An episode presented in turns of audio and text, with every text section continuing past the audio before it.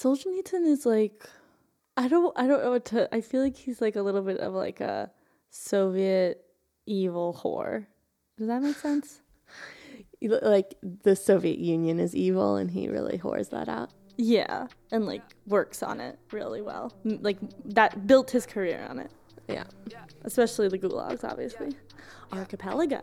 This shit feel like I won't ever make it home. Traffic's backed up, I got to get off of this road. Foot on the gas, I Okay, so from St. Petersburg. okay, In Brooklyn. all right, there it is. This is the podcast. She's in Russia. Uh, I'm Lily, Yay! and Smith doesn't count. Go away now. Goodbye.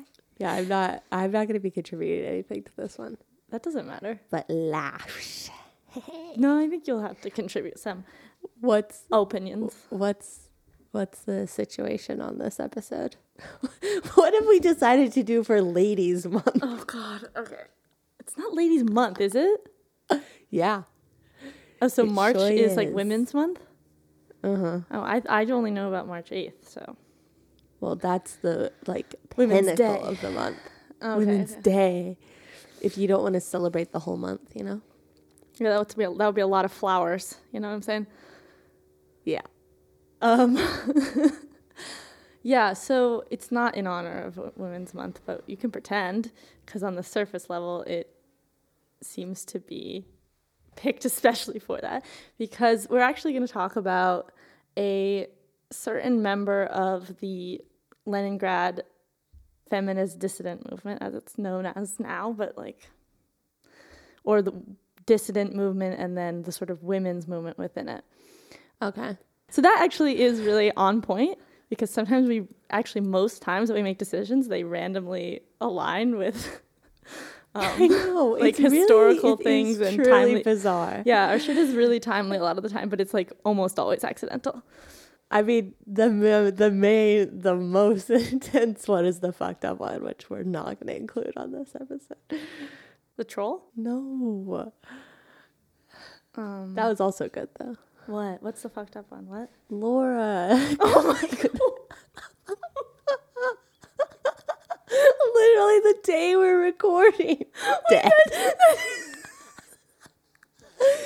so fucked up. this is the part i'm i'm laughing out of like horror it's just so fucked up it's really fucked up. Yeah. there's nothing that your emotions can do but laugh Yeah. Yeah. wow. That's why we're laughing. it's so We're actually sad. Smith, are you not sad? Yeah, no, I am. I think about that fairly regularly. I'm too. like, wow, that is fucked I, I mean. I think about like Not our timing, just that she's dead. I know I think about it like a lot. Really, I mean, it's it's really messed up. It's insane. I know. I can like I is. also it's like that kind of thing where partly it was just sort of the I don't know the like particularity of that experience where we where we sort of cut off from society and everything. But I feel like my memories Yeah. from that are like really vivid, and I like Yeah. remember her face and her hands like really vividly. You know, Yeah. it's like Uh, well, we spent so much time with her too. It was like just the three of us. Yeah, but like not actually though. If you look at how much time we spend with people in our lives, we spent like you know a collective what like five hours with her, maybe no, ten more than 10 that. hours. More than that, because we ate every meal with her. Smith, that was like what two hours? Okay, so fine, ten hours maybe with like the horse training. But like really, wasn't that we were there for like two nights?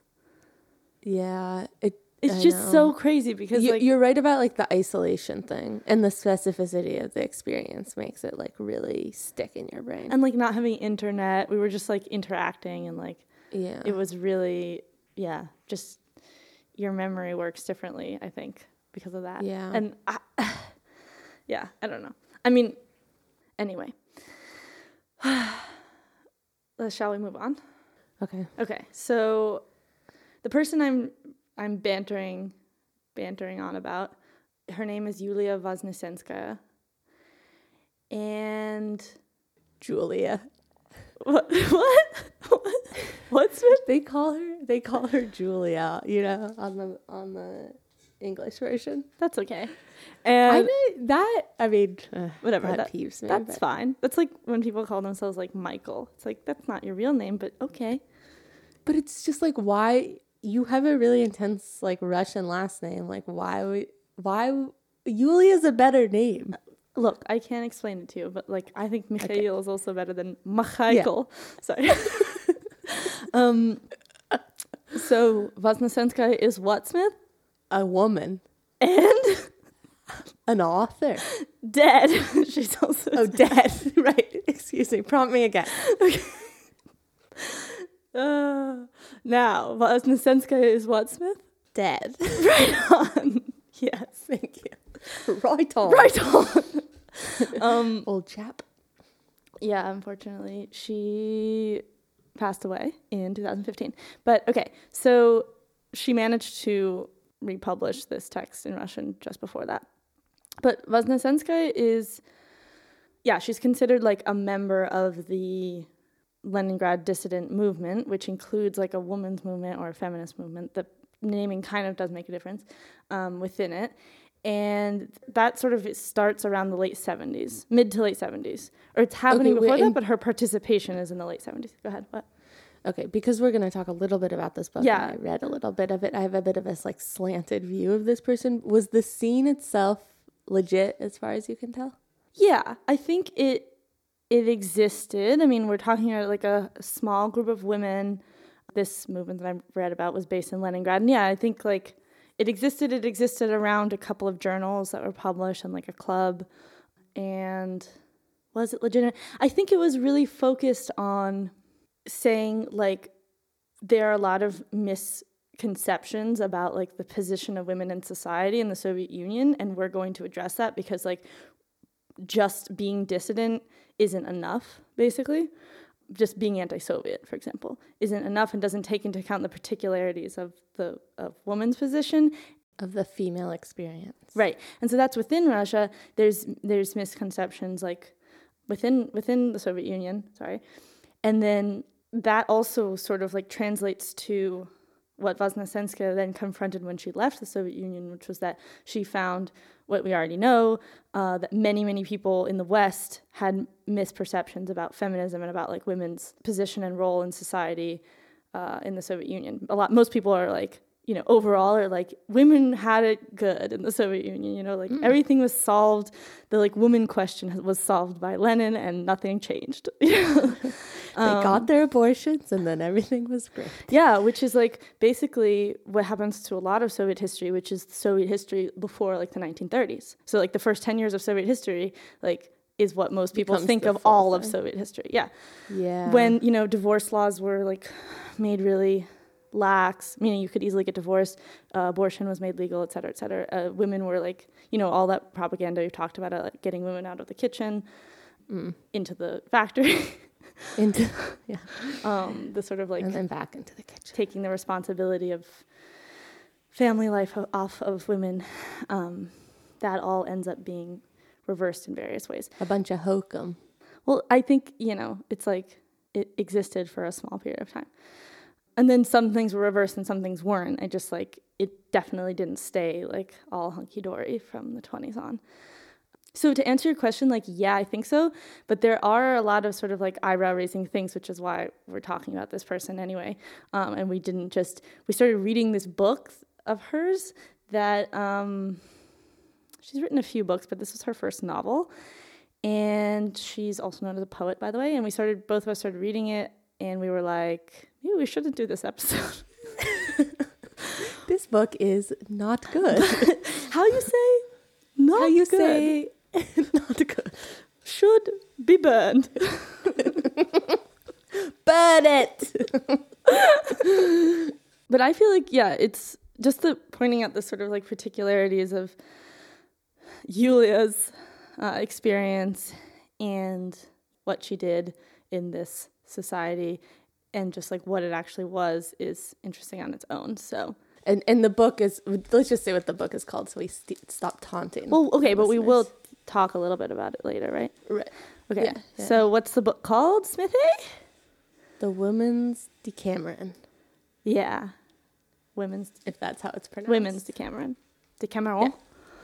Decameron. Um, Which like I didn't even know what that was, so you're gonna have to enlighten me there also. But we we can talk about whatever. wait, wanna you didn't know what a Decameron is? No. Oh wait, I didn't know that either. That's in my list, but I didn't really get to it. But I did read the Wikipedia page. So Okay, that's good. So you know something. I'm just gonna read from it. So Okay. when we go, but we'll we'll come back to that book. I don't know if she considers it like her best work or something, or if it's like her. It's probably one of the more well known ones in um, outside of Russia. I guess, arguably, though it doesn't appear to be that well known anywhere. Um, Yeah, And I mean, rightly not since it was like published, people seem to not care about it. But the Brooklyn Library did have it, but it was in storage. what does that mean? They like it wasn't out on the shelf. Like I had to look it up online, and then I came and they had to go down and get it from for me from storage and bring it up. Dusty. Yeah, I love the library. Oh, PSA: If you have a library card, you can use this streaming service called Kanopy that has a lot of good movies on it. So you should get a library card. Any library card? K A N O P Y. What? Any library card? I would assume most libraries have a subscription with them. I mean, it works for the Brooklyn Library. I'm not going to be like anywhere in America you can use it, but that's that's their model. Is it's like meant to be for libraries. I think. I really need to get a library card. I need to like fake some utilities or something. So that you have residency. If it's not just New York City that has all these perks, then I could get a Westchester library card. Oh. Oh, I see what you're saying. Yeah. Um that's true. I would let you use mine, but the it's li- the credits are limited. So. Yeah, okay. Let's not get into this. Okay. Um, Alright. so we hinted at this book. We said the name of the book, but um, let's go back to Yule. Yulchik. Vesnesenska is involved with various kind of like dissident movement things and nonconformist artists protests like strikes that kind of hunger strikes that kind of thing in the early to mid 70s it seems like she's not at that time though she's not like focused on women's issues in particular she's baptized in 1973 she's oh, whoa, the- she's like a born again. yeah well baptized no i mean she's what do you mean I mean, isn't she like an adult when she gets baptized? yeah her parents are atheists until they're very old age then they end up unfortunately pretty not unfortunately but it's just kind of funny um That's weird. Yeah I guess that no, that actually makes sense. A lot of times, people who are like, "I don't believe in God," they're like, "I'm gonna die. I believe in." God. Yeah that makes sense but sh her parents but her parents were like soviet atheists like that kind of thing so it's unclear mm-hmm. what made her become orthodox christian like russian orthodox but that is an important fact and here it is comes out she like enters the church or whatever was baptized in 73 and she's born in 1940 so that makes her smith thirty-three. good job so Yeah, shake you. I can do basic maths. yeah, that'll that'll come back. But anyway, she's like participating in various like protests and hunger strikes and spending time with nonconformist artists. She went to like um, the Institute of Theater, Music, and Cinema in Leningrad, so she's around all the artsy types. Okay. And she, you know, through her 20s and then I guess in her early 30s, and then she ends up getting arrested in 1976.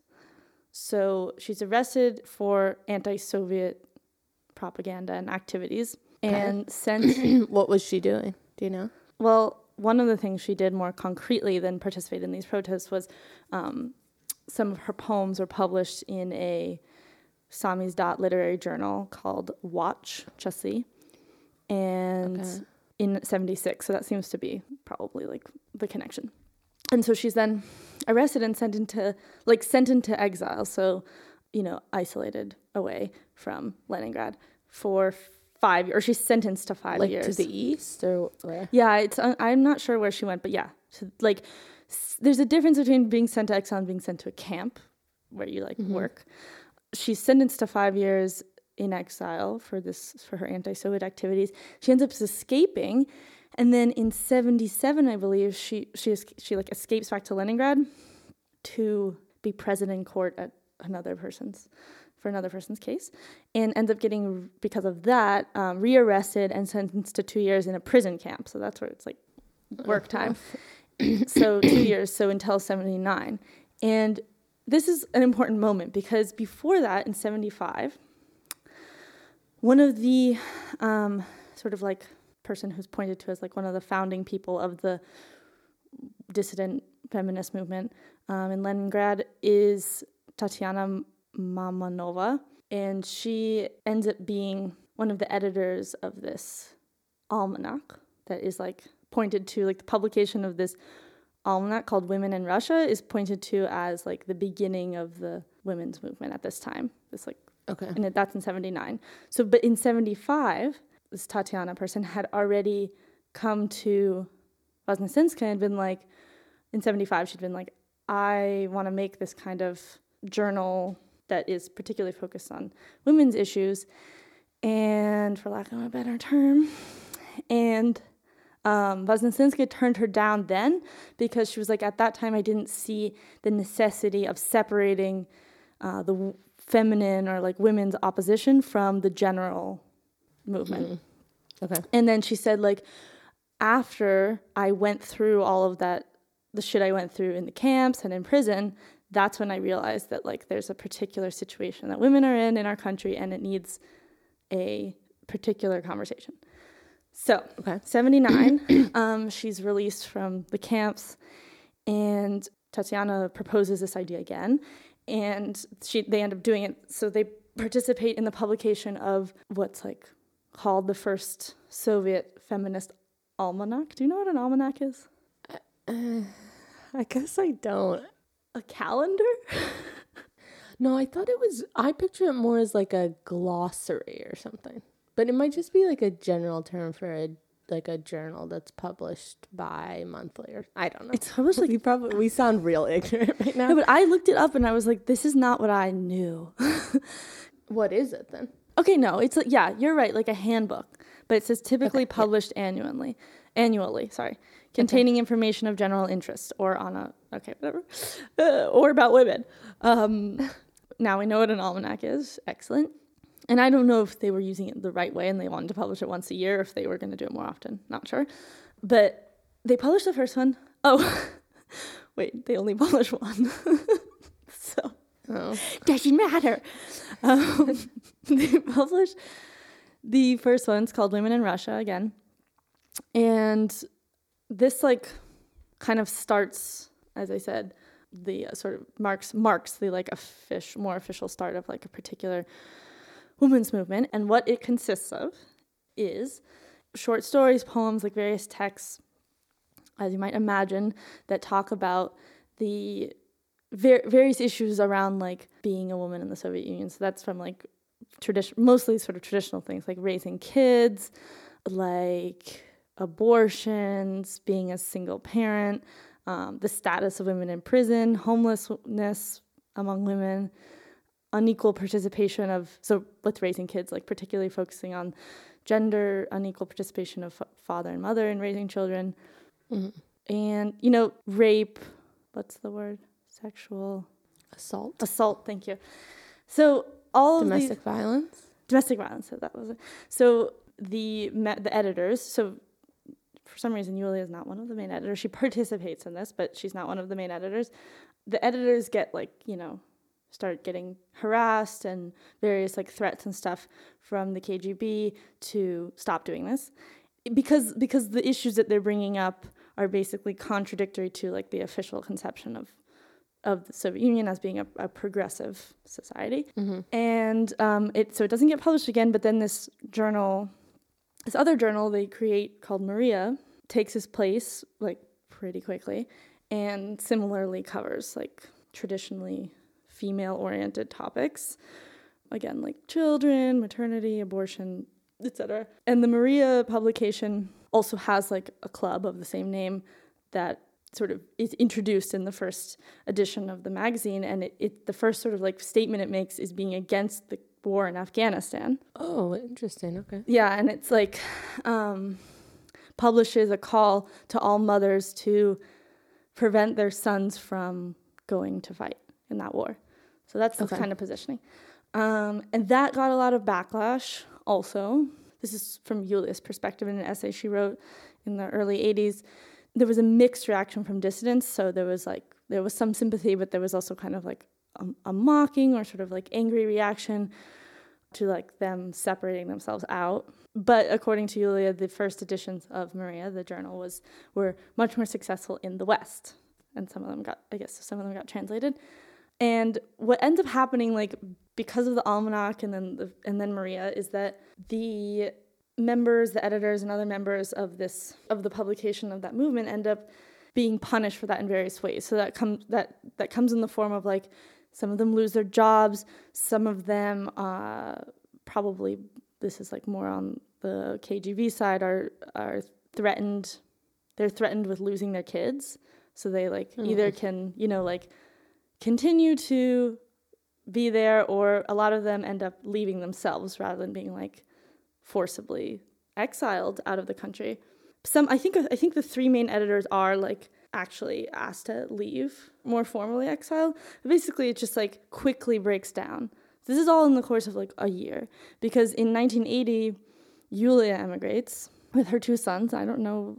I don't like. There's no information, or I couldn't find information about um her like family life really. But Okay. apparently, she had two sons, and she leaves in 1980. So that's like only a year from the first publication. So yeah, um, seems like a pretty quick falling apart or backlash.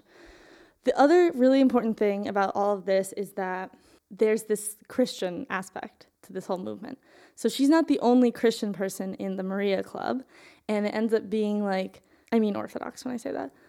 So she's not the only the only one, and the Maria Club, I guess, at some point sort of takes on a kind of like Christian values or something. So was, th- was that just like a response, like part of the anti-Soviet thing? Like, what is that? I don't know. I mean, I. So this is what I was thinking about when you asked, like, was this legit? It's like, yeah, it, yeah, it was, but this is the kind of thing that.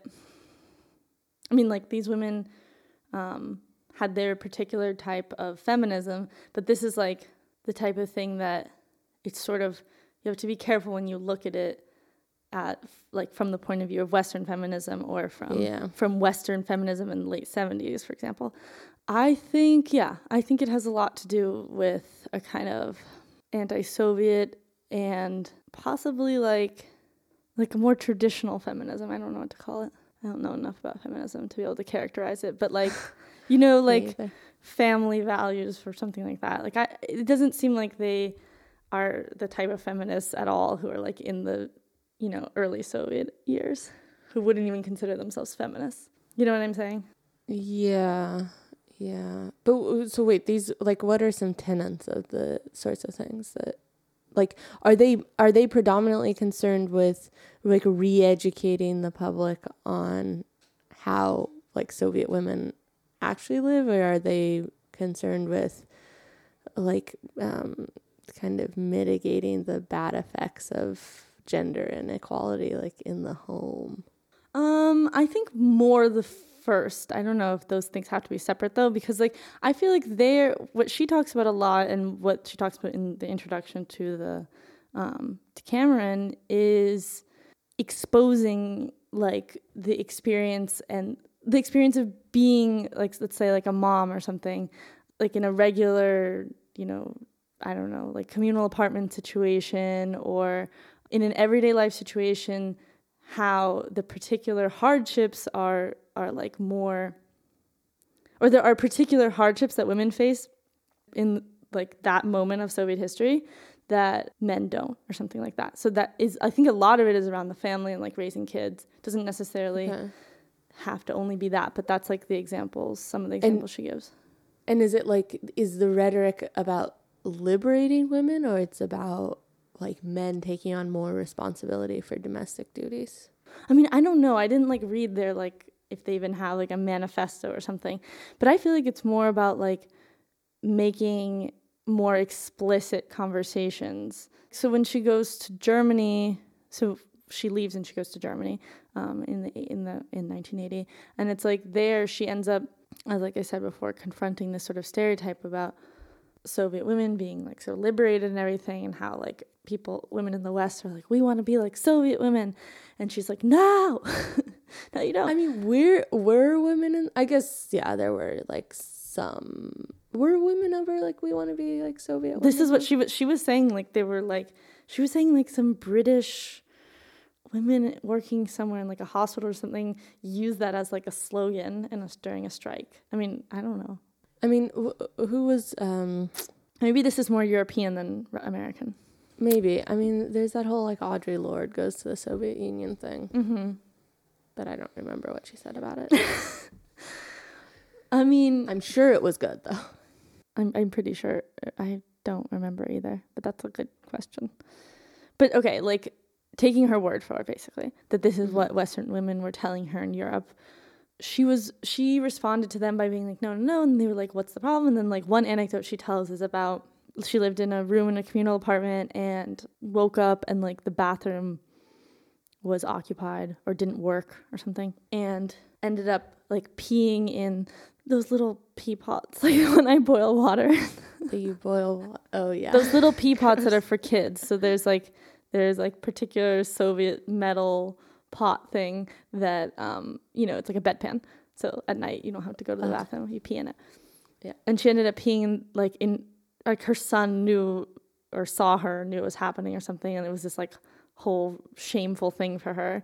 And she sort of like told that story as like this moment where she realized like this is really fucked or something, or like as a moment to illustrate how fucked that situation was and that her son like like was embarrassed or like made was like upset that she peed in that in like the thing he pees in or I don't know. That part was weird to me. It's like she had to pee. Who cares? She told that to like like a meeting of women in Germany or something and they were like oh like okay now we get it. Um according to her. But and probably a lot of it is exposing the kind of like intense double standard of you know post-war women in the soviet union of being like both a worker and a mother and all of that stuff that we've and you know being the homemaker um, the double standard that exists everywhere also exists in the soviet union in sort of a, like a weird ideological way that doesn't really nobody ever explains well i feel like or nobody explained in like the official rhetoric. So probably like talking about that kind of thing is also just like in itself a feminist move.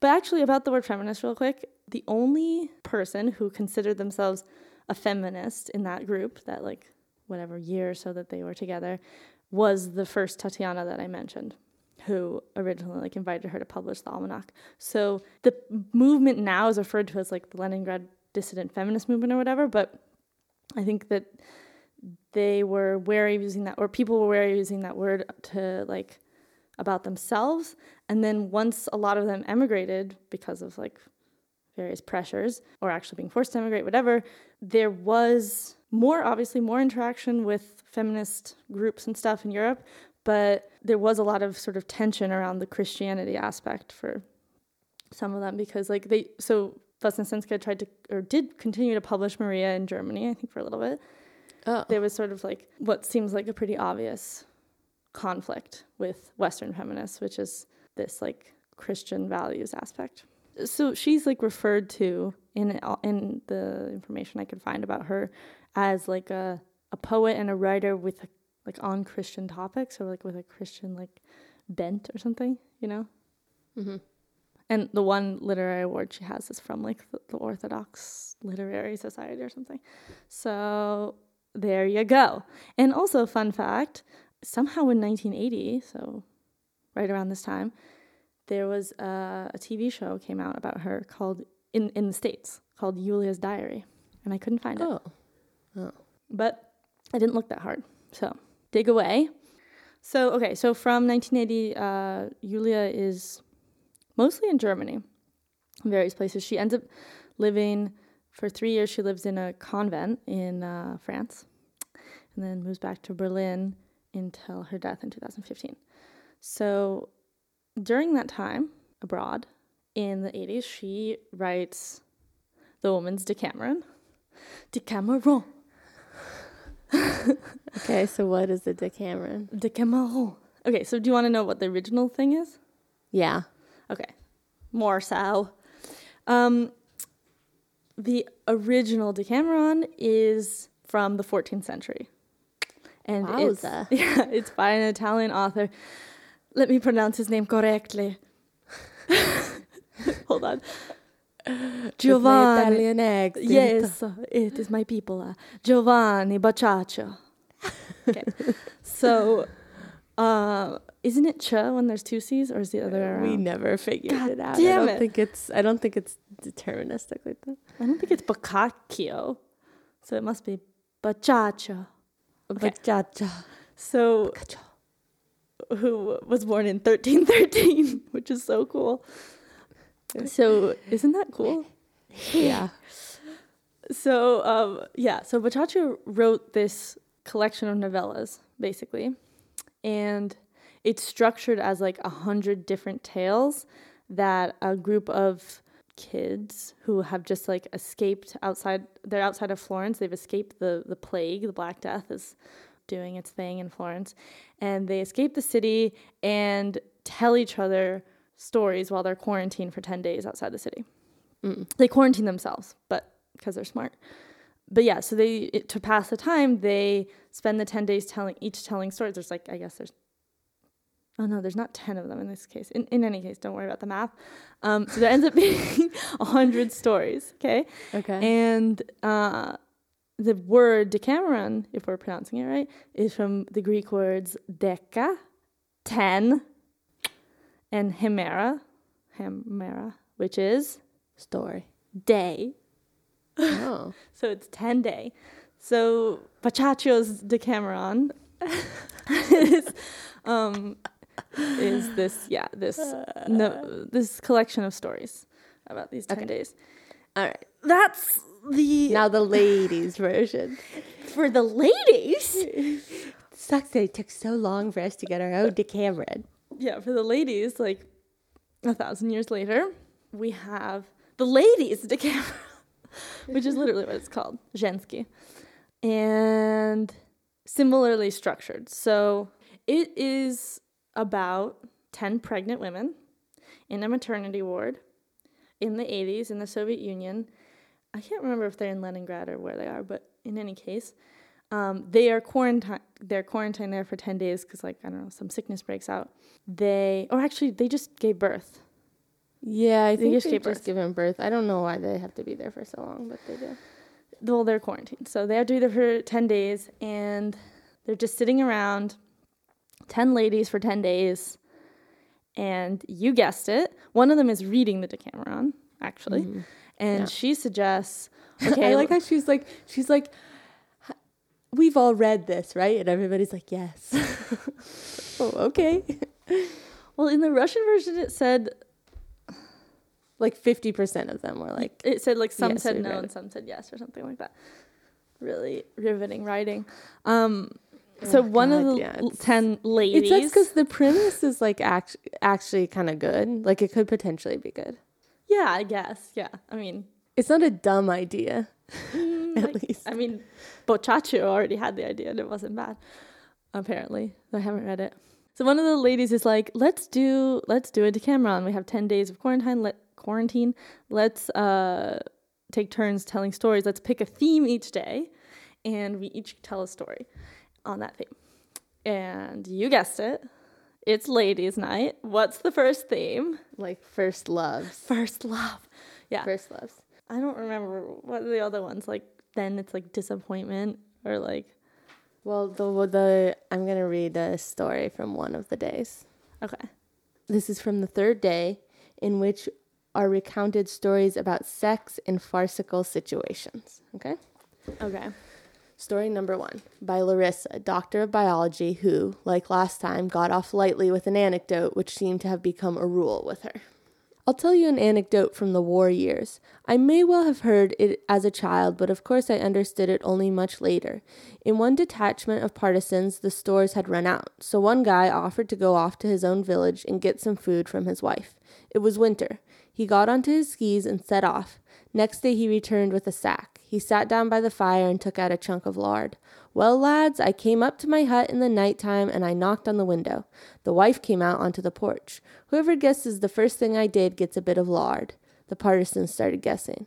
Hugged and kissed her? No. Asked how the children were? No.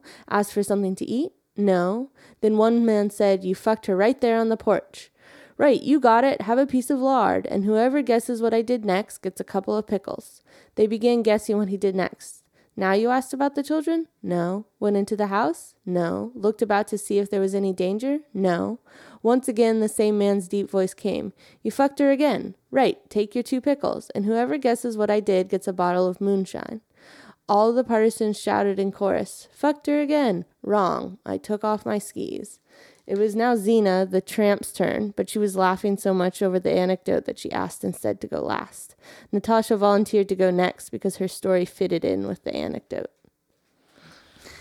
Uh, Yep. it's also weird. Like that. That's like a a published translation. You know. it's not like. I mean, it's not like just like some random ass PDF you found somewhere. It's like from I the know. library. The library, Yeah. no less. Like they like they paid money to have this bound in a hardcover. Yeah. But like the and the idea is it's like these 10 women, it's like they're all, you know, they're all there together in the maternity ward, but they're all from different backgrounds. Like I like how it's translated. Yeah, whatever. The tramp lady, um Yeah. there's like a, the wife of a dissident. Oh. Yeah, that too. Yeah. Um, there's a secretary. There's like some woman who works in a shipyard, like hardcore worker. Um, an aeroflot attendant Oh yeah. slash escort for the KGB. Uh, homeless, like officially homeless woman. I don't know, like what her living. They they sort of like use that that Soviet language Yeah. of like Civilian without a home. right right like that. some kind of formal way of saying it. It's sort of unclear where she actually lives. Who served time also in the camps. Party like a really like happy go lucky party worker girl who like was you know uh, a good little citizen as a kid also and then like became a good party worker and she's whatever you call that very politically charged so they're all different see and and yeah the narrator does this like kind of cheesy thing where like she introduces them each time or he and where they are introduced and then they tell their story. And it's like i noticed that the i don't know if this comes through in the english but in the russian version the uh, a couple of them have kind of a particular way of speaking like particularly the tramp lady.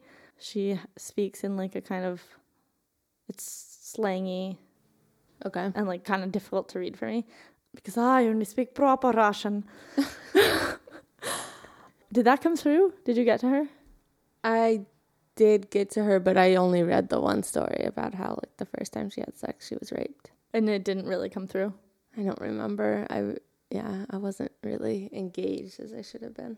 Well, one of the things that I've definitely read at least one person criticize uh, this text for, and I will also join them, is that the voices are like pretty fucking flat. They're just like pretty much all the same. um, you know, like the characters are. I mean, I mean, did you do you agree with that from what you read? Yeah, no, no. No. The characters are flat. The the dialogue is like embarrassing because it's bad. Well, there, there's very little dialogue, but basically what happens is like they tell a story, and then there's this like very tell versus showing kind of writing after the di- after the story, where the where the narrator's like, and like has a little weird response amongst the women, like how they responded, and it's like really forced, and that's where the dialogue takes place, I guess, right? Yeah, I mean, I I just meant generally the writing is like uh, like when I was reading it, I was bored by it, which I feel like I haven't had that experience in a while because I just don't read poorly written things, you know, it, in that way. Yeah, it's confu- it's confusing, like why it's so bad. Um, I mean, it like reads. It's like the similar writing quality of like something like you, you know those books like Janet Evanovich, where like the author just pumped out like twenty books in a series, and it's like the writing's just really bad, but Yeah. people like the story because there's like sex in it and stuff. Yeah, I mean, I so that's actually what I wanted to point out. I I don't know who you're talking about. I haven't read that person, but I know what you mean, and I feel like it's not. You don't need to. Okay. And I feel like the point of this, one way to describe it is that the text is it only matters like what the content of their stories are, which is like really stupid obviously. But um But the content isn't even like the content is so like on the nose and forced anyway, you know? It's like, oh, this is the tramp and this is her experience of first love. the content is on the yeah, exactly. That's true. But the content is especially on the nose because of the way it's written like you can't separate those two things that's what i'm saying it's like artificial to separate them but like if we are separating them like y- idea was to um, her explicit idea was to show like you know little images and anecdotes and like stories from everyday life of from the everyday life of like a variety of women in Right, which the 80s. it was why I'm saying like in theory that that could be like a really nice thing to read, but she's just not a good writer. Yeah yeah Um, Definitely. wait, so did you explain the whole like uh, where it was first published situation? No, okay, I'll do that now because that actually ties in. Um, you might be like, okay, it's just awkwardly translated or something. Allow me to dispel that myth real quick. So, according to to Yulia, the author, I'm saying according to her because it's actually like a little bit confusing the first public where the first publication was, but she says it was first published in in German by Reutmann Verlag, this publishing house that I don't think exists anymore. I think it was very small and it was uh, created by this person, Lev Reutman, who also worked at Radio Free, and Yulia worked there. So they must have met there. I'm imagining. Um, and you know, he like starts publishing house, but it seems like it was yeah very small. And then so it's published in German, and then um, she says it was translated into like 15 different languages pretty soon after, but not into That's so weird. I know. But not into Russian. So she didn't like she specifically said like I didn't write the book for the Russian reader, for the Soviet reader at the time because basically because like I was trying to explain the situation of Soviet women to non-Soviet people and like Soviet women already know about that all so they don't need to read it themselves. Which is like a very questionable position, but that's the position she took. What I was reading was her introduction to the Russian edition published in 2013. And she says 27 years ago. So 86, 87 it first comes out. So, like, she ends up publishing um, the first Russian version for Russians in 2013. Okay. And, but before that, this is the confusing part. Um, Wikipedia cites, like, the says the first publication was in 87 in Tel Aviv. And I, what I gathered from her is that this is, uh, she said like, well, it was published in Russian, but for for a Russian language publisher in Israel, um, and it seems like, and that was like the only official Russian version for a while. So it, basically, I, I I guess the idea is that like it was like there was a Russian Israeli one, and then in 2013 there's like a Russian Russian one, whatever. Because you gotta have one for the Russian Jews and one for everybody else. I don't know, just because like publishing, because they're thinking of like physical books rather than internet. So that does make sense. But it was just confusing because like Wikipedia only cites the Tel Aviv version. So I was like, I, like they don't even cite the German version. Mm. Um, when does it say yours was? Pub- does it say when yours was translated? It was translated by W.B. Linton. Copyright 1985 by Yulia. Translation copyright copyright 1986. So pretty much right away. Yeah. So it seems like um, it was translated quickly, and I don't know. Did you did you happen to see like responses to it or something at the time? Did you look for, for any of that? I like saw that there were ones, but I did not read them. Okay. But yeah, I guess, I mean, if it really was translated into 15 languages, or even the fact that it was translated right away at all, is like a, a sign that it did get attention Yeah. um, at that time. And I mean, yeah, it's like the very end of the Soviet Union. I guess that was just like a, a hot topic. So people didn't care that it was badly Yeah. written. Um, and then, yeah, I and wonder, like, did the translator think it was badly written? I mean, well, I don't know. Well, that's the thing. It's like so. Then what she? I don't know if she like rewrote it in Russian or how, if she translated herself. Not sure about that. Couldn't get an answer to that question. But the Russian version, just to clarify, is just as awkward and like unnatural. So it's really not like the translator's fault. Linton, don't blame Yeah. him, um, Or her? or her. Or wait, was it like initials? W.B. It's probably a dude. W E B W B C. What does that sound like? WB. I don't know. The boy. Um. Anyway. Oh, W E B Z. What's the NPR? sh- WB. Chicago. W B E Z. Yeah. Oh, that sounds hard to say. Yeah. WBZ. yeah it's like it's just i don't it, it really is unfortunate because it's like the language is just not conversational like not natural so it just makes like everything very like how can you like actually relate to the characters if they talk like that yeah Yeah, I mean, it's almost written in the style of like a fable or something where the point is like really front and center and then everything Yeah, else is just yeah. there to and where they're like why don't you tell a story dear Yeah. And then she's like, and then she told. Actually, that's that's an interesting that's an interesting observation, and like, actually, kind of maybe if you look at it that way, that could be Like construed maybe as a compliment. she did that intentionally. If she- yeah, if she sort of intentionally used the sort of like fairy tale structure. I mean, it definitely because it's based on the um, Decameron structure. It's gonna have a kind of like tales, like tell you a yarn, and I mean it's it's also obvious that like e- each of the characters is sort of like a stereotype of themselves, and Yeah. That seems like that was kind of on purpose because she's like, let me make a diverse group. But then the way she writes about everything in the intro does not give me a sense that she's like aware of these things or like No.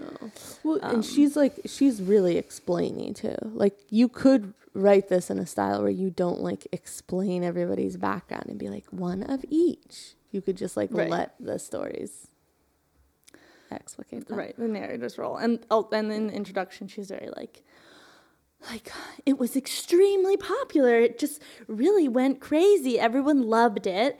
And like it just doesn't have any awareness kind of of like what it actually or she doesn't and she certainly doesn't talk about like talk about it stylistically or as like a piece of literature.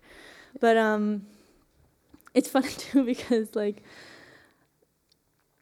she talks about how when she first moved to Germany, yeah, she was basically she was in she says she was inspired to write this book. She was inspired by Solzhenitsyn of all people. And yeah.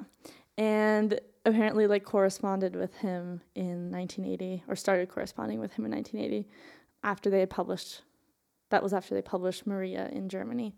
Um, and was like I guess yeah, in correspondence with him about her trials and tribulations and and I don't know. It's just like and he responded and like sympathized and sympathized with her Christian values and shit and like was like this is so important and so different from like the superficial Western feminism and stuff like that. Um, and basically, God is on your side. it's just like the fact that of all people, Solzhenitsyn was the one who like inspired her and then was like her little correspondent. I was just like, all right, well, that's just the nail in the coffin for me because like, I don't know. He's easy to kind of hate on, but we can do that another time. Staying in my lane, fast car, race car games. This car in my name, dropped off of the rain. Okay, that's the episode. Thank you for listening. Follow us on Twitter and Telegram at She's in Russia. Subscribe to our monthly image-based newsletter at she'sinrussia.com. Uh, shop Russian clothes at Fortichka. Uh, no, that's not right. Depop.com slash Fortichka. Um, I'll put the link in the episode description. And give us money on Patreon on a monthly basis, and you might get some socks or stickers patreon.com slash she's in russia and we'll see you next week